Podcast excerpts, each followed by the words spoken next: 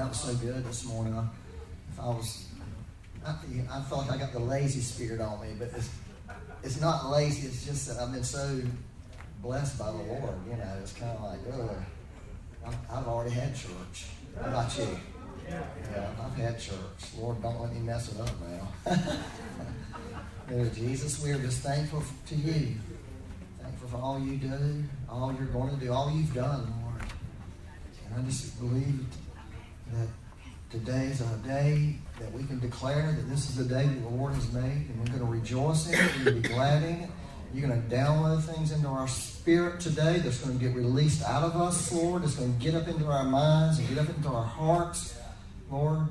And we're going to have a day of impartation, Lord, where you're going to impart some things. And we're going to have a day of release where there's things that have been in, in people's hearts for years that you're going to begin to release them, Lord. I believe that word that was given to this church a few weeks ago about that, about the bud, the bloom, and the almond, Lord. That that's a word that counts in heaven. And Lord, we're calling forth for the bloom and the bud. And some of you need the bud, some of you need the bloom, and some of you it's your time of fruit. So Lord, give us wisdom, each one of us individually, to know what if we're budding or we're blooming or we're fruit producing fruit. Lord, just let it or bearing the fruit, Lord. Because you're producing everything, Jesus. That's the good thing about the Lord, isn't it? We don't have to produce nothing. All we got to do is bear what He does. Amen. He said, and uh, what did He say? My yoke is easy and my burden is light. Isn't that a beautiful? So if you got heaviness on you today, that's not that's a bad heaviness. Get it off of you because it's not the Lord. Amen. So I'm going to read this verse to you. Hey, if I repeat myself today, uh, I'm sorry. Not really. I'm not really talking about this prophetic anointing. And the reason I'm not through is because I don't think God is through. Okay? And I feel like we're in a prophetic moment in time. I really feel that really strongly. And um, I feel like we've been in it for a few months now. Maybe, maybe for a few years, but maybe I'm just coming, becoming aware of things. Amen. But we are in a specific moment prophetically. So I want to talk a little bit about that this morning, if I could. And but but the hope is for impartation, because I think God wants to do something. Uh, pursue love and desire spiritual gifts, but especially that you might prophesy. 1 Corinthians 14, verse 1. Pursue love, do both. I think I shared that before. Do both. Don't just pursue love, but boil over, literally, that's where it says boil over to, to prophesy. Boil over in your heart. Okay? That's what Paul said. You know, and if there's any doubt about it, he ends the ends that chapter. Not that he ended it, but somebody decided to end that chapter.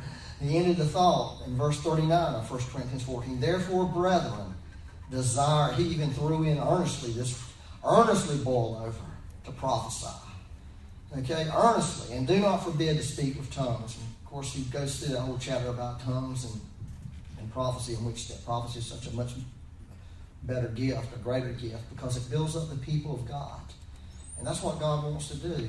He wants to build people up. We're in a time where God wants to restore people. He wants to restore dreams, and He wants to restore hearts. He wants to restore passion in people. People have become lethargic spiritually, and mm-hmm. people have lost their way. People have lost their way. There's people in this room, you've lost your way. You're here, but you're going through the motions. You've lost your way because, because there's something in you that has, has fallen down. How many people have, have gone through brokenness? Don't raise your hand. Everybody in this room has. Have you ever just been worshiping the Lord and and out of your, and you, you can even hear in your own heart, you can hear the brokenness coming out of you. You ever had that experience? You know, that's a, a, a, a you know, one of those hurt so good, you know, sweet and terrible at the same moment when you when you realize there's this brokenness in you, and it's coming out in your worship, and it's coming out in your words, and it doesn't come easy, but that brokenness is necessary. That brokenness is necessary in your life because you can never become the person God's called you to be without God allowing things to go on in your life that break your heart.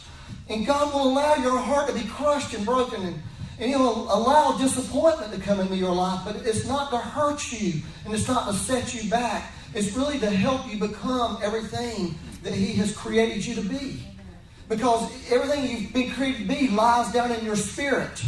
It doesn't rest in our soul. And our soul is many times in the way of what God wants to do. It's many times it's just in the way, and there's this brokenness in the realm of our soul that has to happen. And that's where the disappointments and that's where the things that don't work out in your life the way you thought, that's, that's where that brokenness can really affect you. And I see so many believers, though, uh, that go through brokenness, but they never seem to, to come out of it. They never come around. Are you following what I'm saying? And, they, and that's what creates lukewarmness in people. That's what causes the believer who had a lot of passion for the Lord and had a lot of dreams in God and a lot of fire in their hearts.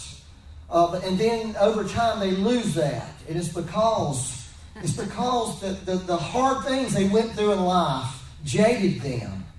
And they allowed the hard things to dictate who they would be. Are y'all following this this morning? And so that's really why we go through these things. And it's really, really important that we have this gift. And that's why Paul said, earnestly go after this prophetic thing. Because people are going to need a prophetic word. People are going to need the, the voice of God to be spoken into their life and released over their life to build them up and to bring them back, to life, so to speak, and to breathe life back into them and give them hope and vision again. And that's really why Paul said, go after it. Be earnest about it. Don't, don't just take it for granted. Don't just say it's for somebody else. Because he also says, you all may prophesy. And, encourage everybody to be. You know, we've quoted and used Ephesians 1 3 for ever and ever because it says, Blessed be the God and Father our Lord Jesus Christ, who has blessed us with every spiritual blessing in the heavenly places in Christ.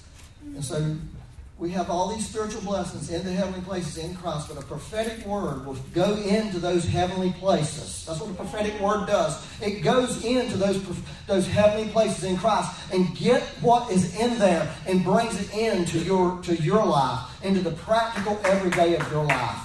Because it's beautiful that they're up there in the spiritual realm. It's beautiful that we're seated up there, but it becomes a beautiful thing in your life when, when somehow, through some kind of prophetic unction that comes on a person that allows what's there to become what's here.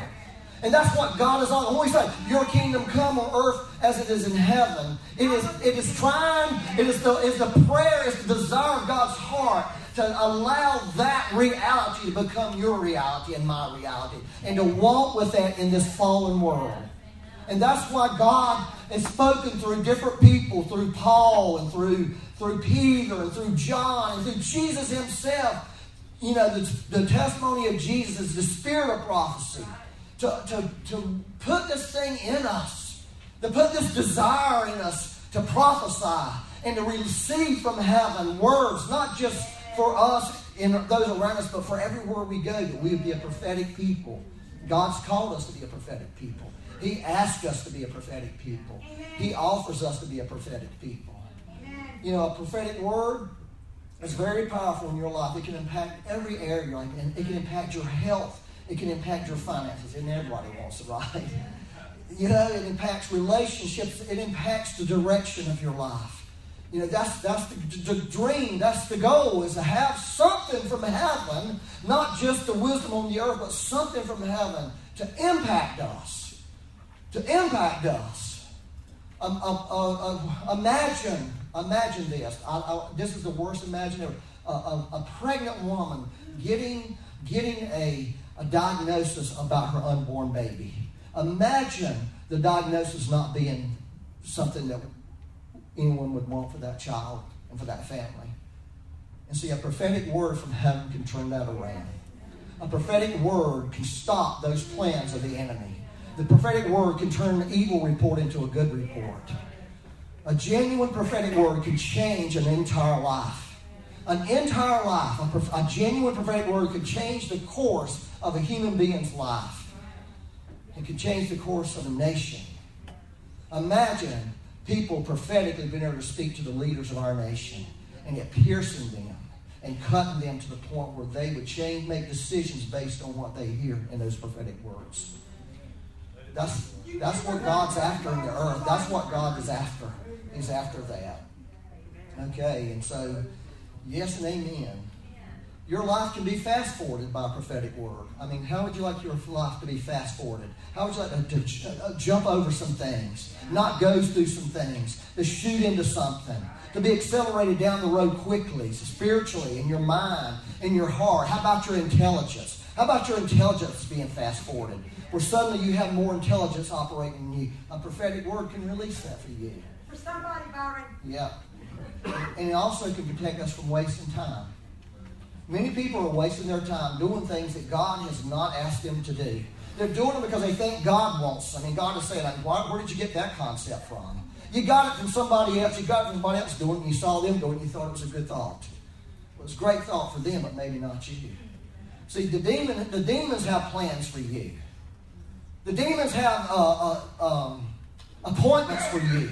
They have people for you. Okay? To, to come into your life situations to happen to you. But God has a word to warn you. God has a word to tell you steer clear. God has a word to tell people, hey, it's time for you to step step out of this conversation. It's time for you to step into something else. It's time for you to step away. Or it's time for you to step over here. God has words for people. And once we begin to hear God speak prophetically in our hearts, we can we can avoid a lot of trouble. Amen. Okay, well, I just that was a little encouragement. So here's some. Thank you. So I want to give you something here. Uh, well, this this ministers to me. Okay, everybody probably knows everything I'm supposed to say. I don't really care. but when I think about it, it just speaks to my heart so much.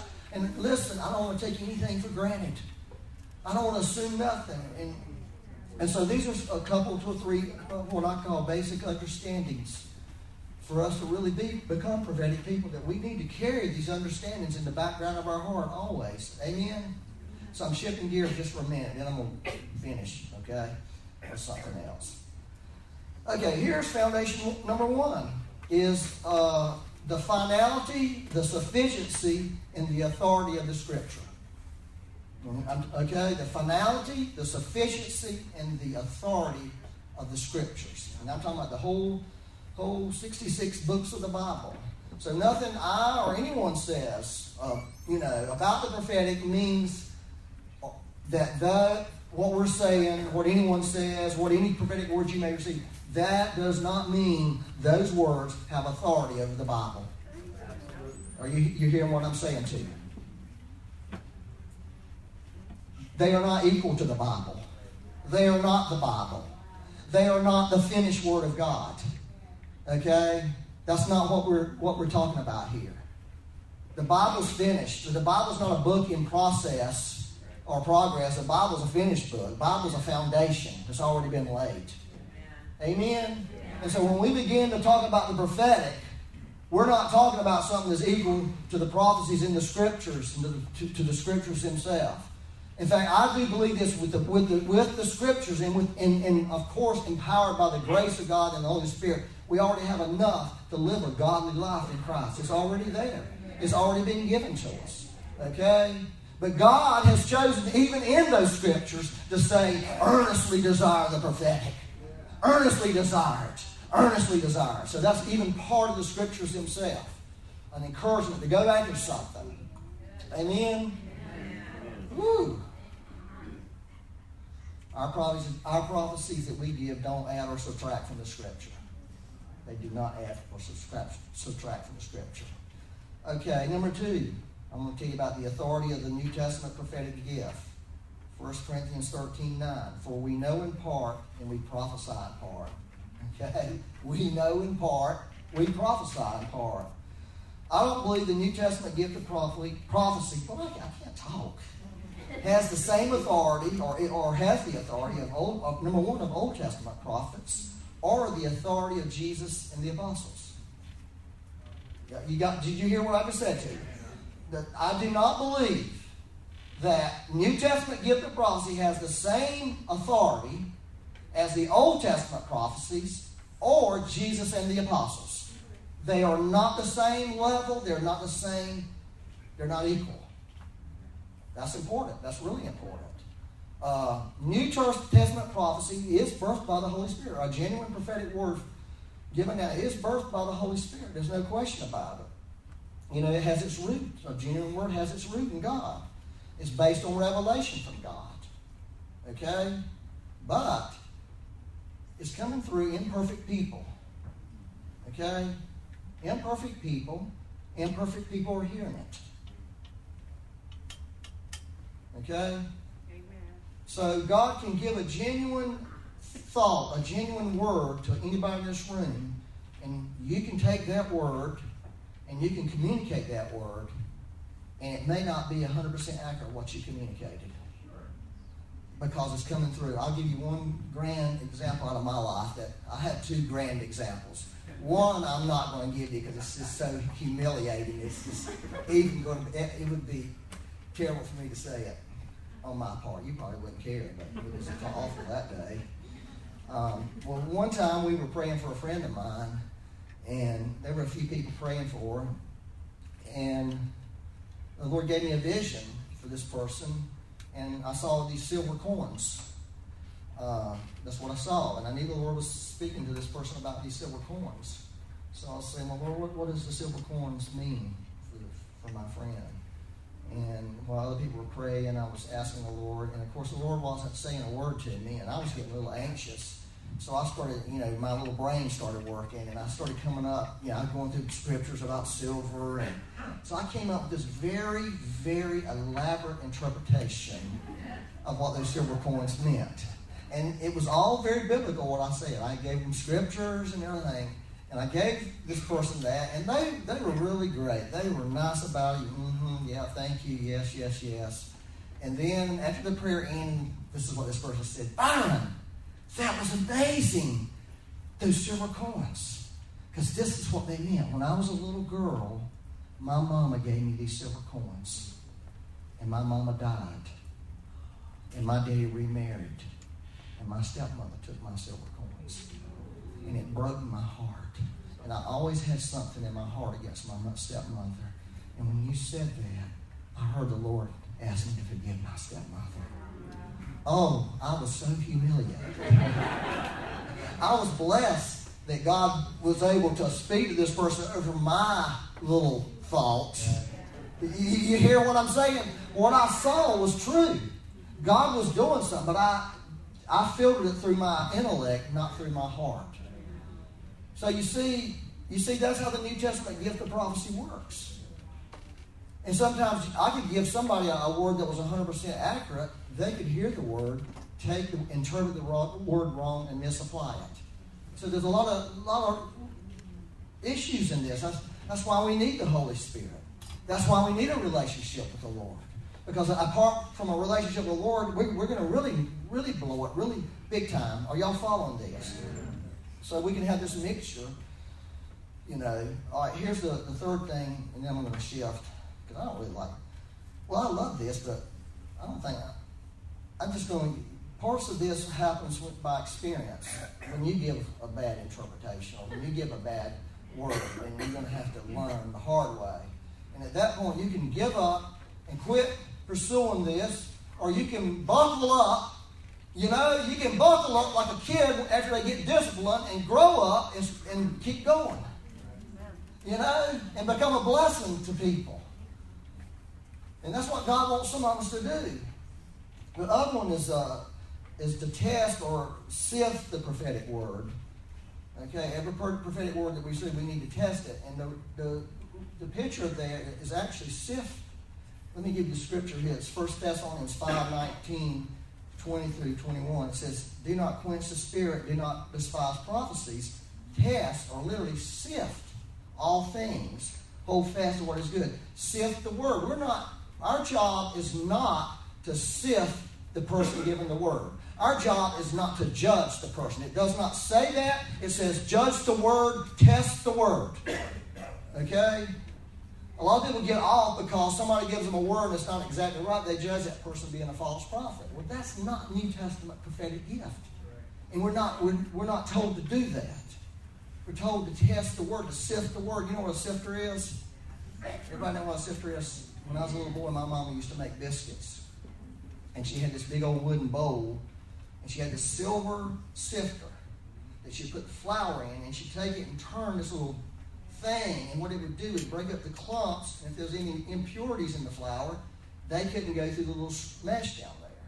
And so when you ate your biscuit, you didn't bite into a rock or something. Or something. And so that's what uh, Paul was telling these people. You need to sift these words. Sift the impurities out of the word. He is, he's given us a hint. There's probably going to be some impurities in the word because the guy who gave the word had some impurities in him. He was not perfect. And you have some impurities in you. You're not perfect. You're not mature. So you can take it wrong. So sift it by the Spirit and let the Holy Spirit sift the, the bad out of it and give you what God wants you to get instead of despising it and rejecting it. Because Paul says right here, if you despise this imperfection in this gift, you are quenching the Holy Spirit. That's what he's saying. That's why all this is there. Paul has a great grasp with this. Are y'all following me this morning? And so what he's trying to do is encourage people. This is the way you handle the imperfections. Sift them. Mm-hmm. Sift the word. Just sift it. You should be sifting every message you hear from anybody, especially me. Sift it. If I say something ain't right, well, dummy. You ain't a dummy, Byron. I got some things, but this is important for us, you know, so we can really walk in this. So the New Testament gift of prophecy is not an either or situation where you have a true, infallible prophet or a false, presumptuous prophet. That is not it. That was Old Testament. Do y'all understand this? Old Testament, it was either or. Old Testament, if a prophet spoke something that wasn't right, he was a false prophet. That is not New Testament. New Testament is there's probably going to be impurities in it, so sift it. Takes what is of God, let the rest, you know, like Mama would take. If she sifted, she dumped the thing in the trash and what was in there in the trash, and you'd have good bread. And that's what God wants you to have is good bread. Amen. Amen. Ooh, Lord help us. Help us, Lord. So yeah, amen. Help him in his head. I do too.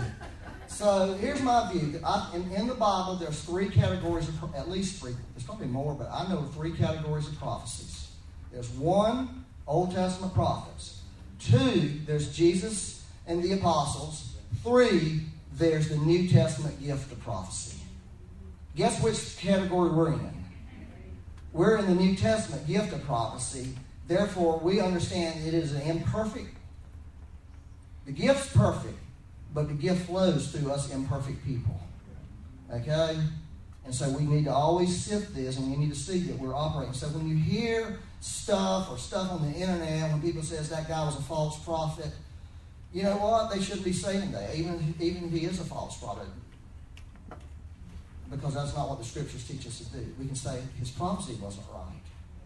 His prophecy was false. It's up to God to judge him whether he's a false prophet or not, not us. A lot of people have gotten in trouble uh, with, with the prophetic in the New Testament because they have judged people to be false prophets. Where they're, and, so, and, and so really they're in trouble because they're making a judgment that God has not you know, given us the right to make. Judge the prophecy.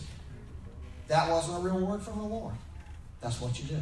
And you let, let whether that guy's real or not, you cannot listen to them anymore and all that, but let God do the judging on that. Amen? All right. So, I said all that. Mercy, Lord. So you kind of understand where we're coming from. Um, so one of the things about the about the prophetic is, um, I think I read last time I talked to you it was in First Timothy one eighteen of this charge I commit to you, son Timothy, according to the, to the prophecies previously made concerning you, that by them you wage a good warfare. That by these prophetic words you wage a good warfare. And so the prophetic really is a, a method or, or, a tool or a weapon that God's given us to battle the enemy. Okay?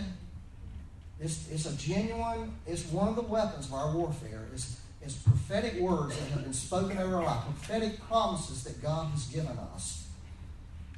Okay? And so this is really, really a vital, I mean, this is a vital thing here in this hour that we're living in. Um, because God, I believe most people probably have promises over their life that's been spoken over their life. And and God, and some of us have these words that have never come true. Right? I mean, it's like you know, like, Lord, if that thing don't come true soon, you know, I'm going to have to let my kids do it because I'm going to be dead. I'm going to be too old to do it. You know? Um, so I've, I've found out in my life um, the enemy, I, I kind of understand, and I think most of us do if you're paying attention, how the devil works in your particular, in your life. Is, you know, the devil has a method that he has towards you. And he will, if you pay attention, that's why Paul, uh, Peter said, don't be, un, Paul said, don't be, let's be aware of his schemes. In other words, you need to understand you have an enemy. He has a way he operates in your life. And he's going to go after you.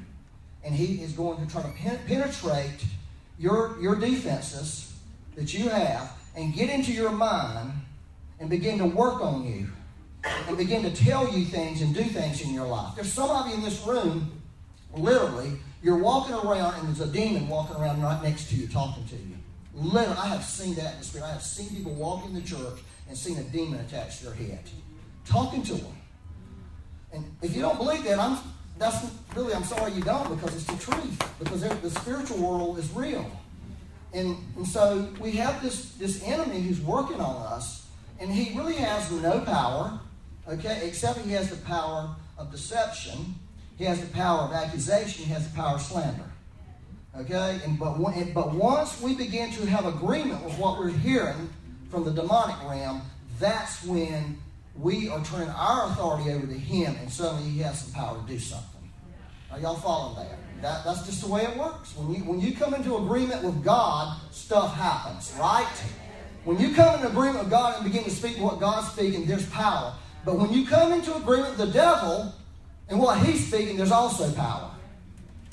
Okay? And so I found out in my life, one of the things that that the devil has really uh, destroyed me at times was in the realm of vision, in the realm of hope. Okay? Because I've realized, you know, here's one thing. I, I found this out about hope. Okay? Hope is like the most important aspect of being happy. You will not find a hopeless person that's happy. The most unhappy people in the world are people who don't have hope. And so when we have hope in our hearts, we're, we're more a lot more happy as human beings than we are without this hope in our heart. And see, that's really one of the things. Hope by its very nature is very prophetic. So I want to tell you something. Prophetic really releases happiness into your life. I'm not saying joy, I'm saying happiness. And happiness is highly under, underrated by the church, I think. I, I mean, they, you know, I hear, you know, happiness is tied to circumstance, but happiness, happiness is also tied to hope. And hope's spiritual. Okay? Let me just read this to you. Uh, Proverbs 29, 18. Are y'all okay? I haven't asked you that yet. Are y'all paying attention? Are you going to sleep? Are you daydreaming? Are you thinking about somebody else? Are you wishing I would shut up? Are you wishing like, gosh, it's been going on too long? Please stop.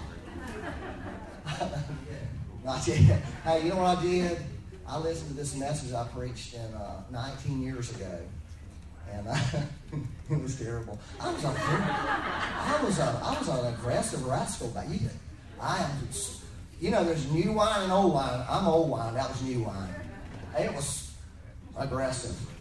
I've had people complain to me about not preaching about sin. I should give them that tape. I preach about sin, buddy. I was wearing people out about it, all kinds of sins. it was terrible. It, it, was good stuff in there, but there came a point in the message I think, I need to shut up.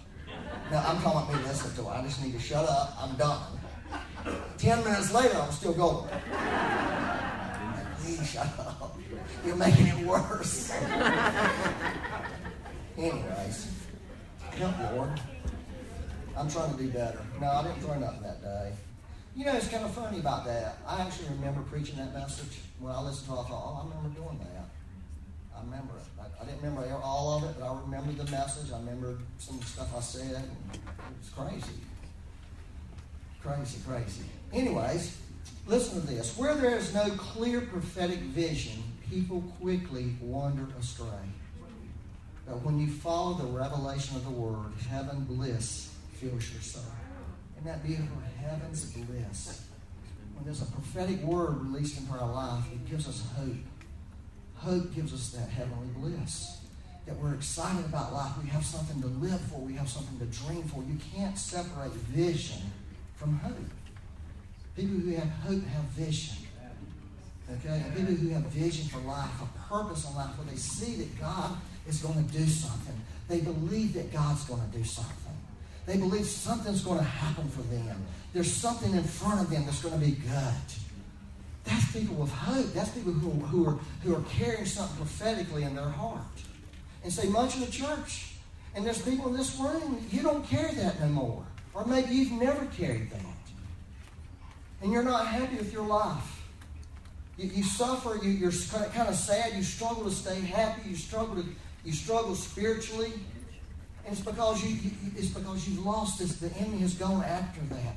And I really believe when we go through difficult times, the enemy is always going after our hope. He's, he's, he's, he's, he's honing in to take your hope away. Because if he can take your hope away, he can take your vision away. He can take your dreams away. He can take your passion away. He can take your love for God away. It's, that's what he does. He, he goes after all of that. It's, do y'all know? Have y'all been there? Have y'all been there when you felt like you were on the verge of just losing the hope and your heart was just broken? and you had this disappointing thing working on you, and you looked at your future and you didn't see a good future, and you felt rejected, you felt put out, you felt left out. Does anybody else have ever went through that? You see, that's the devil. And God, and that's why Paul was saying, you got to get this prophetic thing working in your life because it's going to tell you something different. It's going to tell you that stuff that's speaking to you is a lie. It's a lie and you're believing a lie and you're building your life on a lie. You're making choices on a lie. And it's going to bind you up and it's a, it's a bad circle you're going in. Amen. And I'll tell you another thing I just want to say is confidence. When, you, when you're in a, a difficult time in your life, the enemy wants your confidence. That's why the Bible says don't throw it away. The devil cannot take your confidence away from you, but you can give it to him. That's why Paul says that in Hebrews 10. In Hebrews 10 35. Don't throw away your confidence because it'll reward you. Have you ever known people who had everything going for them? A good education, good family, you know, they got this, they got that, but they couldn't, never, nothing ever worked in their life. And then you find these people who came from nothing Calvin came from nothing. And they were nothing, but they overcame all of that. And God used them, or they became successful in whatever they put their hands to. What's the difference? A lot of times it's godly confidence. One had godly confidence, the other didn't. And the ones with godly confidence, they had this belief from God and trust in their heart that God had something good for them and that God was going to make their life good. And God was going to use them. And so they were able to tap into the favor of God because they had confidence. And you can't tap into to, to God's favor if you don't have God's confidence working in your life. And so the enemy will go after that, especially when you feel like what you're doing is failing. When you feel like a failure. The enemy's going to tell you you are a failure. So he goes after your identity. You're a failure. And then you start agreeing, I'm a failure. Your confidence starts leaking out. And if you don't have confidence, your faith doesn't work and so you're, you're all pulled down. And so I, I've kind of lived through all that and, and, and experienced that. And, and it's like this awakening is starting to happen. And I, I realized like this cloud lifted on me think, oh, I was just I was just thinking the wrong way. I was not thinking right. I wasn't thinking right. I was listening to the wrong voices. I was listening to the devil's plan for my life and who he says I was. Are y'all okay? Yeah. And so God's bringing this awakening now. It's a prophetic awakening. Okay? That's what God's doing right now. That's why I'm talking to you about prophetic. God's bringing an awakening in people's hearts. And He wants to awaken you to who you really are. He wants to restore your vision. He wants to heal your vision, to repair your vision for your life, where you begin to see what God sees about you and about your life instead of you seeing what the world sees or what the devil's telling you. This is important. This is important because we're talking about how you live your life and how you go forward. It makes all the difference in the world. See, actually, when God begins to take that thing off of you, your circumstances may not immediately change, but you, you'll see everything completely different. Suddenly, those things that irritated you, suddenly those things that kept you pulled down, won't pull you down no more. They won't bother you no more. You'll wonder, why did they ever bother me in the first place? Why did I ever think that? Why did I ever think I was a failure, Lord? Why did I ever think you were done with me, Lord? Why did I ever think that? Why did I let that get into my life? And see, when God begins to operate in your life and start speaking to you and start releasing that prophetic anointing, those things, you can take that thing and you can say, God's not done. I'm not a failure. I'm good enough. Because God says I am. And see, that's what God wants to do for people right now. That's what God wants to do with a lot of people in this room. I want to read this one more scripture. Are you, are you okay? Yeah. Oh, this, I love this scripture right here. We, we were talking about this this morning, me and Becky, because we were remembering some things. We were remembering some promises from the Lord.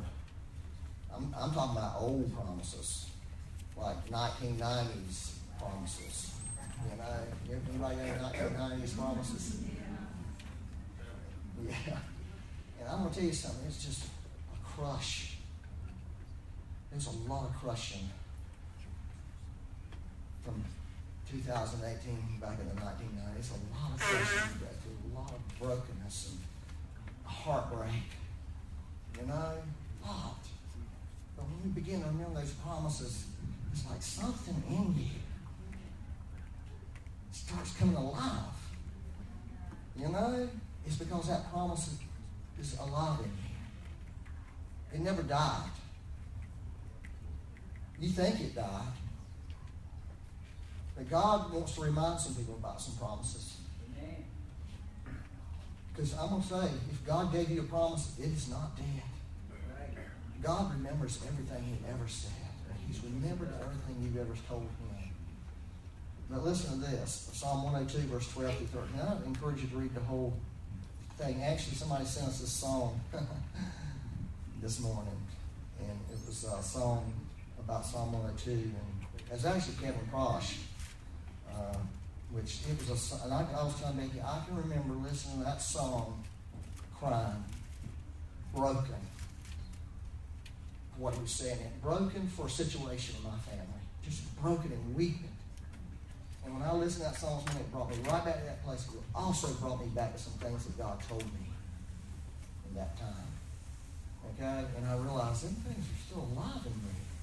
It's what Becky was saying. You know, sometimes when she's up here saying, oh, you know, Lord, we've just tried to throw the revival away because it hurt us so bad when it stopped. Are you getting this? We, we just we just said we're just done. We're going to go on and forget all that. Right? That's what she was saying. I hope you get this. We're just done with that, Lord. But it kind of comes back around. It comes back around. And that's what I want y'all to get.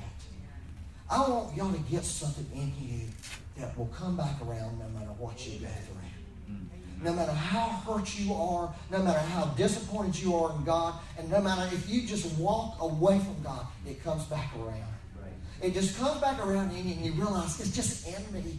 It's in me, Lord, and I can't, no, I can't deny. I can't deny it. It's inside of me. I'm sorry. I'm sorry if everybody has a new theology on revival. I'm just so sorry. But that thing is in me to see God move. Amen. I can't deny that. I would be lying if I denied it. I'd be lying to what's in me. That's right.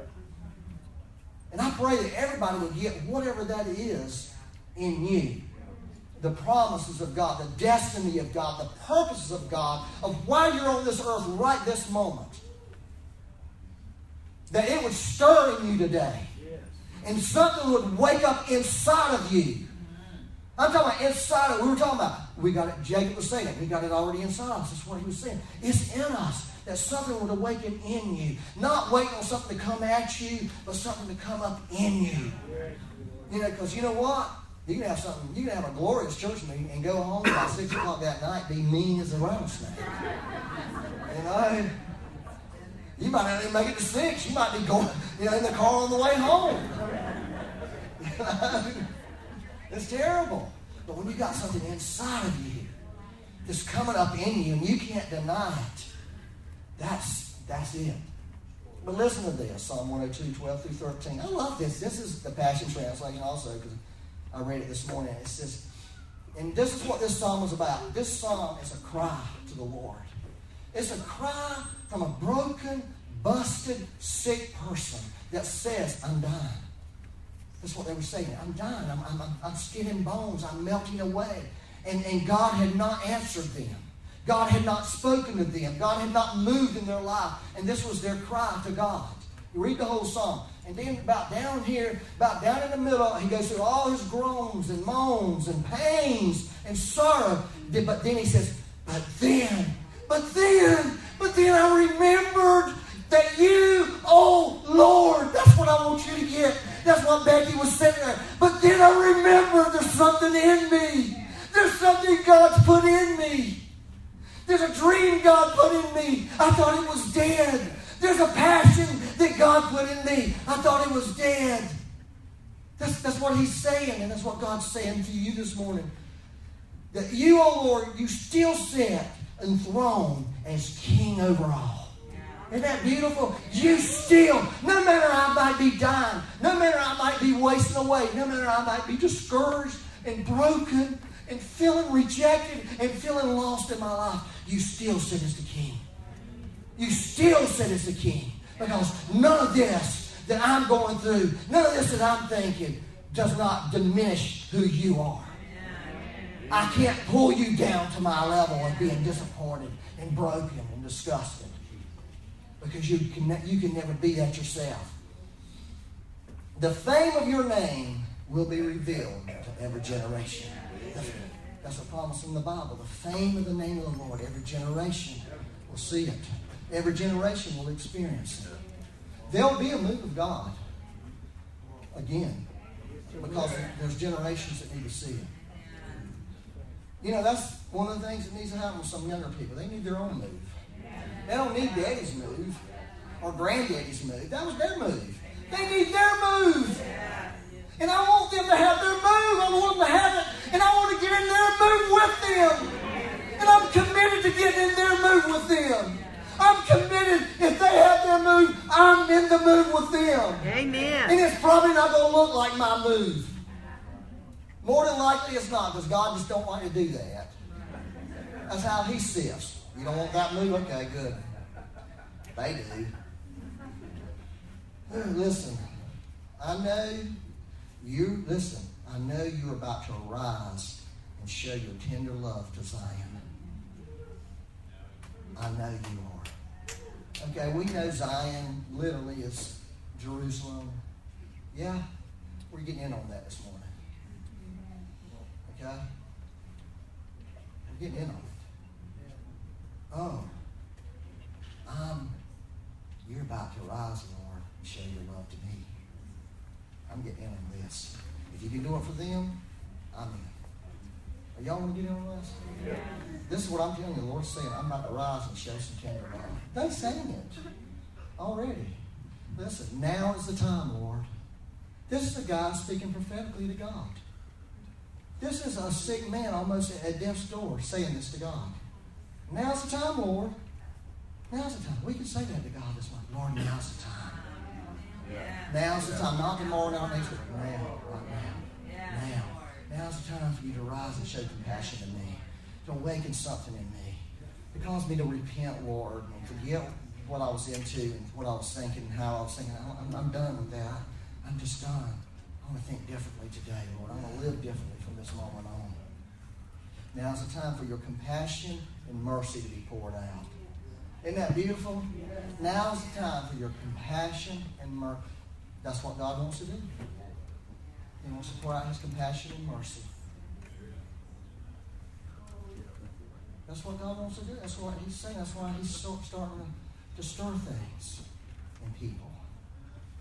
People are starting to feel stuff. I'm, I'm not the only person, because but if I was, I'd still be saying this. There's other people that feel there's you know there's something happening in the spirit realm. Uh, I have people. Wow, I have this person I don't even know that I kind of got to. Know. I have this like a pen pal. You know what pen pals are? There's still such a thing, except we use Gmail. And she's 87 or 88 years old. That's my pen. She wants me to call her Nana. What? okay, I'll be one of your grandkids. Would you like to be one of my adopted grandsons? Yeah. Well, that people call me Nana. Cool. I'm good with the Nana thing. But she's a mighty, mighty prophetess. You know, she's been sending me all these prophetic words because that's what she does. She prays for people and asks the Lord. Man, it's just so, it's so encouraging when somebody sends you a word that somebody that morning told you the same thing. Yeah. You know, and then you get this email that, that evening, and they're telling you what that person told you that morning. And they don't know each other, each other from Adam. And that woman has never laid eyes on me except for, you know, pictures. It's so awesome. Listen, it's now the time for the Lord. It's time, Lord, for your compassion and mercy to be poured out. The appointed time has come, listen, for your prophetic promises to be fulfilled. For your prophetic promises to be fulfilled. Your prophetic promises. Your prophetic promises. Your prophetic promises. The promises that God has spoken over your life.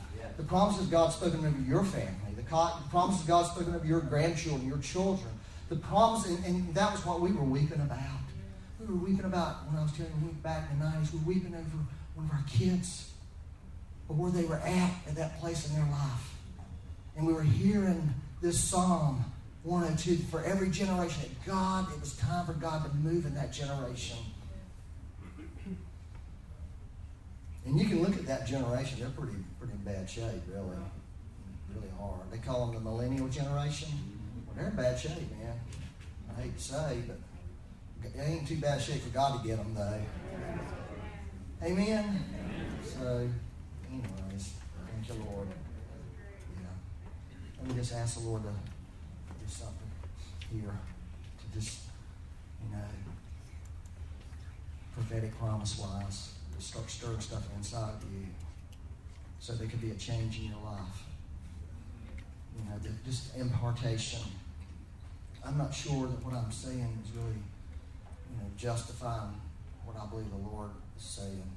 It doesn't really, it doesn't equal my mind, but I believe God's got angels here to help people this morning. Really do. Um, they said that during the worship too. They were really prophesying up here during the worship this morning. And so I'd like the worship team to come back up. And what I want to do is I want people who feel like that God is stirring them on the inside to somehow stand up where you're at or whatever. So Rhonda thinks that. Well, that's easy for Rhonda to think because she it's my hands, right, Rhonda?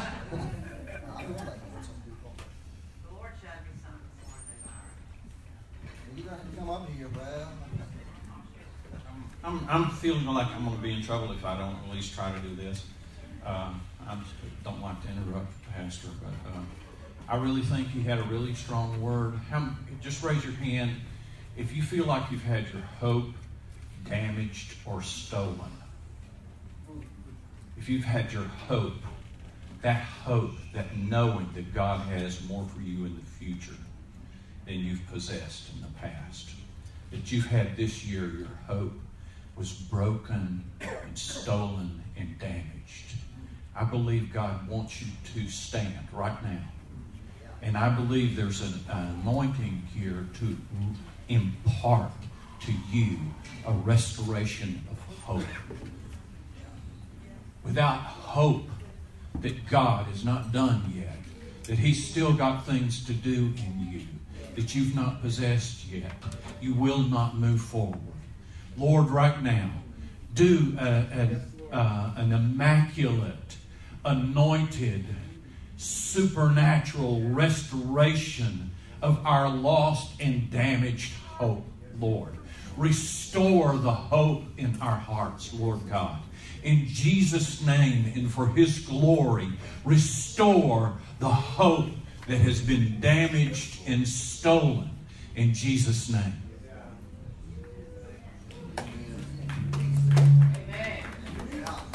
Stay standing. Do you want to share that word, Ronnie?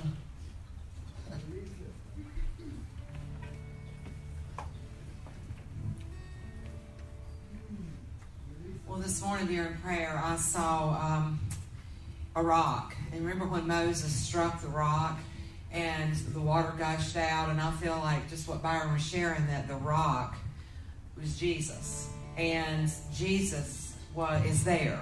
You know, and he struck it. It's like the Lord's like, I'm here. You have, sometimes we have to strike the hard stuff that gets on our heart. And the, the Lord this morning's like, just strike that hard stuff that's been settled on your heart because I'm here. Ronda vio una visión en esta mañana donde ella veía una roca y el Señor le decía, como Moisés, donde él golpeaba la roca, esas son las cosas difíciles que hemos pasado. Y él sentía que el Señor le decía, golpea esa roca para que se abra, que se rompa. We have authority just by believing that, that we can call in the name of Jesus. If you don't know Jesus today, it's a day of salvation. If you do know Jesus and you've been shut down, if you've been let go of those promises that the Lord spoke and of who He says you are, today's the day that Byron's really has released that, of really grabbing hold of who He says you are and going forward in that. Si necesitas, si no conoces al Señor Jesús, esta mañana es tu oportunidad de llegarlo a conocer a Él. Y tú también tienes autoridad como hijo del Señor. Así que vamos a aprovechar este momento y vamos a entrar en su presencia. I believe anybody that's really already standing in that place, they're the ones that need to lay hands on those who are struggling in that place. And you know, I want Byron Becky, man, to pray for people because I really feel like the Lord's releasing that. Be- Becky's up, it's like I want you guys to pray for me because I want that to be stirred up in me. So I say there's just no shame, but come up and receive what the Lord's releasing. Receive that prophetic and receive what the Lord's saying today. Al frente que los pastores van a orar por ustedes. Ven y recibe esta unción profética sobre tu vida para que seas restaurado. Okay. If you'd like to come up here, you can. Si quieres pasar, pasa. Tengan, no le tengan vergüenza, hermanos. Maybe Jim could come over here and lay hands on some people. Y el pastor Santiago Gil pase para orar por las personas. I'm telling you, that there's a spirit of impartation Hay un espíritu de impartición sobre este lugar.